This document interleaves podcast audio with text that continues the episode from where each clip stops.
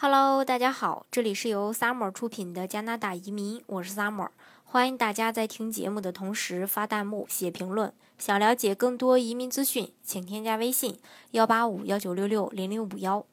或关注微信公众号“老移民 Summer”， 关注国内外最专业的移民交流平台，一起交流移民路上遇到的各种疑难问题，让移民无后顾之忧。今天呢，来给大家说一说这个加拿大的这个出生婴儿、幼儿的一个成长情况。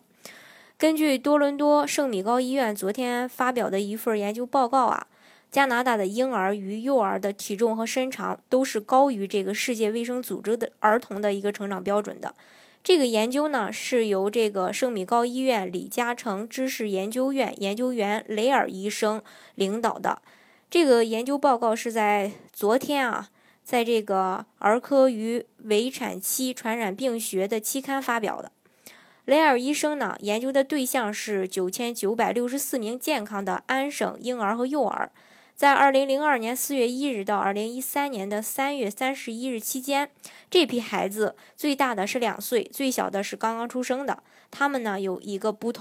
这个不同的背景啊、喂养方式的这种差异啊，以及母亲出生地的不同。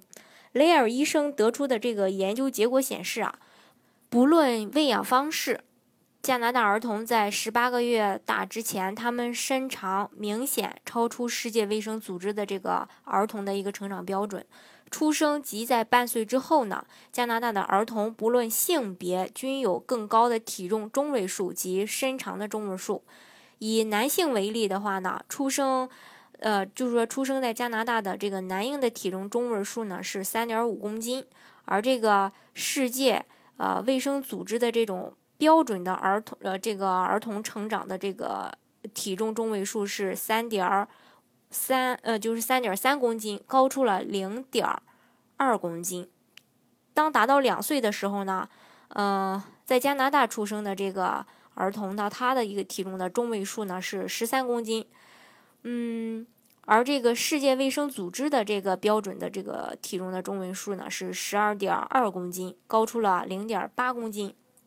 在18个月大的时候，在加拿大出生的这个男孩的身长中位数是84公分，比这个世界卫生组织标准的身长中位数，这个 82.3 公分高出了 1.7 公分。雷尔医生呢表示，他说这个世卫的这个儿童成长标准有可能不反映加拿大这个成长的一个健康儿童之情况，与世界卫生组织的这个差异呢，也可能会影响外界今后对本国儿童成长的一个正常指标的一个解读。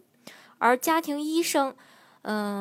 刘秉纯昨日表示呢，世界卫生组织的儿童成长标准只是一个全球性的平均数，它的这个标准永远不会高。加拿大生活环境和素质也都是优于世界很多国家的水平的。在加拿大最佳状态出生和成长的婴儿，身体状况，比如这个体重啊、身高这些方面，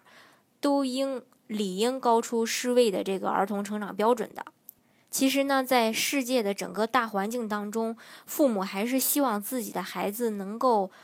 长得相对高一些的。这个呢，也是为什么有一部分父母选择先移民加拿大以后在这个生孩子的一个主要原因之一。因为呢，在加拿大的这个生活水平确实是高于这个世界整体水平的，所以说生活水平好，孩子就是这个可能他的一个体重啊、身长啊也会受到一个比较好的影响。